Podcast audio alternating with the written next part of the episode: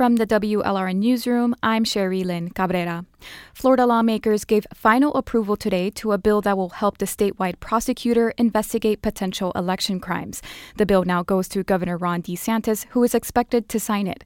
The measure seeks to ensure that the statewide prosecutor, who is part of the Attorney General's office, has wide jurisdiction in investigating allegations of election wrongdoing. The bill that passed will allow the statewide prosecutor to investigate election cases that have affected two or more judicial circuits. State lawmakers gave final approval today to a plan that likely will lead to Florida transporting more migrants to sanctuary areas of the country. When signed by DeSantis, the bill will create an unauthorized alien transport program and provide $10 million to transport migrants from Florida and other states to sanctuary areas.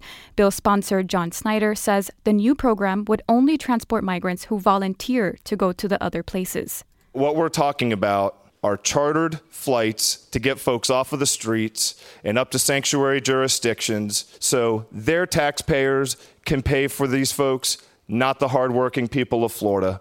House Democrats, including Anna Eskamani, call the measure a political ploy to help DeSantis. He is considered a potential 2024 Republican presidential candidate and frequently criticizes the Biden administration on immigration issues. Spending public money to transport individuals is a political stunt.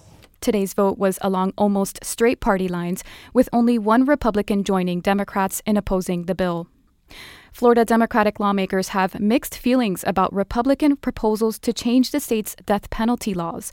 Republicans have filed a series of bills to be considered during the legislative session that starts March 7th. This includes eliminating a requirement of unanimous jury recommendations before judges can impose death sentences. Senate Minority Leader Lauren Book is from Davie. She pointed to the 2018 mass shooting at Marjory Stoneman Douglas High School in Parkland. For Broward County, it's a tough one. A huge miscarriage of justice. If anybody deserves the death penalty, it's Nikolas Cruz. Having sat and watched every moment of that footage, knowing everything that happened, I'm there and understand the issue that this does bring up. But I think everybody comes to it from their different journey.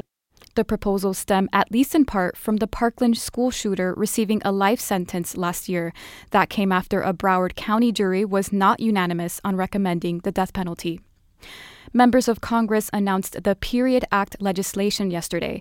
It would prohibit schools that receive federal funding from collecting or requiring information about students' menstrual cycles. The move came on the same day that the Florida High School Athletics Association agreed to remove questions about athletes' menstrual history from annual registration forms. In the meeting, in the same meeting, the association approved a question requiring athletes to report their sex assigned at birth. And Miami Dade County Public Schools recognized seven celebrated graduates of the school system in their Alumni Hall of Fame today. Among the inductees is Supreme Court Justice Ketanji Brown Jackson, Miami Heat player Udonis Haslem, and Miami Dade College's first female president, Madeline, Madeline Pumariega. This is WLRN News. I'm Sherrilyn Cabrera.